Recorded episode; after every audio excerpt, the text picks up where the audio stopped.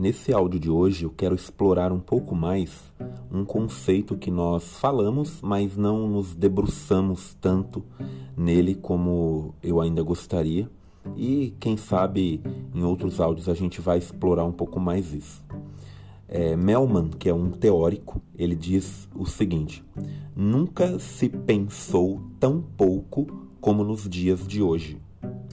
Ele vai dizer que o pensar vem dos obstáculos que encontramos, mas que estes obstáculos são evitados devido à busca por facilidades e satisfações impulsivas.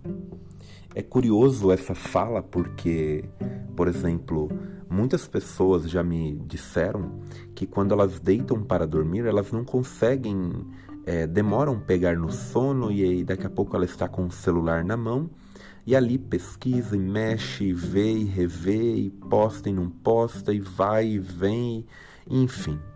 É uma busca infinita, uma, um olhar que parece não ter fim.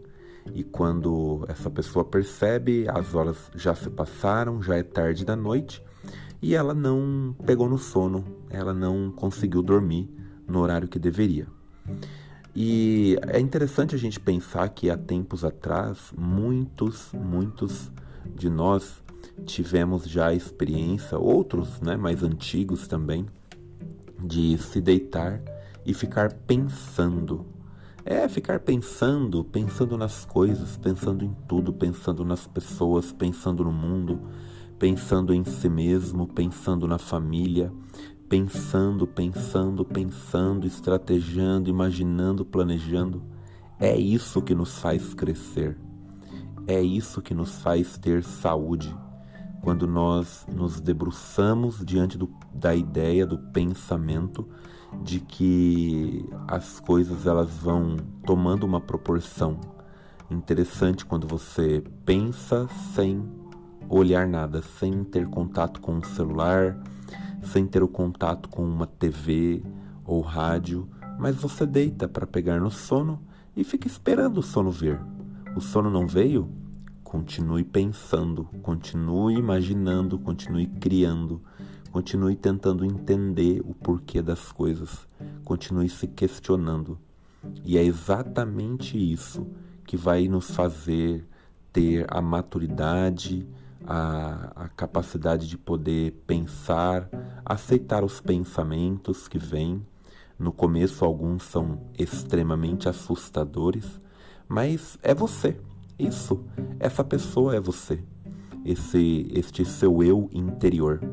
Isso, bate um papo com ele, fica com ele, acorda de manhã e aquilo de repente vem um medo, vem uma insegurança, vai com a insegurança, vai com o medo mesmo. É interessante a gente pensar que quando você deita para dormir e o sono não vem, fica com você, fica ali, né? Esta é a proposta, que a gente alimente o pensar, que a gente aprenda a lidar com esse exercício. E a única, o único momento que nós vamos parar de pensar, porque quando a gente pensa nessa ideia de do pensamento, né, do pensar. A gente, desde quando a gente nasce, que a gente se entende por gente, a gente pensa, pensa, pensa.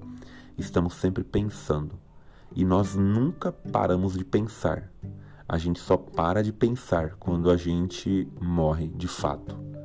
E aí não tem mais o que fazer, não tem mais o que estrategiar, criar, não tem mais o que nos assusta, porque já não há mais vida. Enfim, este áudio eu quis trabalhar essa questão, talvez possa ter ficado um pouco redundante para você, mas eu acredito que você tenha pegado o sentido da mensagem deste teórico, Melman, que traz para gente essa ideia. Né? Nunca se pensou tão pouco como nos dias de hoje, mas que isso não se aplique a mim e a você, que nós possamos alimentar a ideia do pensar, a ideia do entender e compreender as coisas. E se a gente não entender também está tudo bem. Vamos é, começar a aceitar as coisas que nos aparecem, aprender a lidar com elas. É, pensar traz sim certas angústias, por isso que eu sempre digo: o processo de terapia, o processo de você trabalhar questões que traz para você angústia na terapia vai ser mais um incentivo para que você continue pensando, mas pensar do jeito certo, pensar da forma saudável, tá ok? Então, se algum pensar te perturba, trabalhe isso, seja em terapia, seja com os recursos que você tem, mas trabalhe isso para que você fique bem, para que você viva bem e para que você continue pensando bem, porque se você pensa bem, você vai criar boas ideias, bons planos e assim por diante. Eu sou Patrick Santana, sou psicólogo clínico. Se surgir dúvidas ou perguntas, envie no WhatsApp, que é o 19982532505, ou pelo Instagram, arroba psicopsmudo, e eu terei o prazer de responder a sua pergunta ou tirar suas dúvidas. Eu finalizo por aqui, nos falamos no próximo áudio e até mais.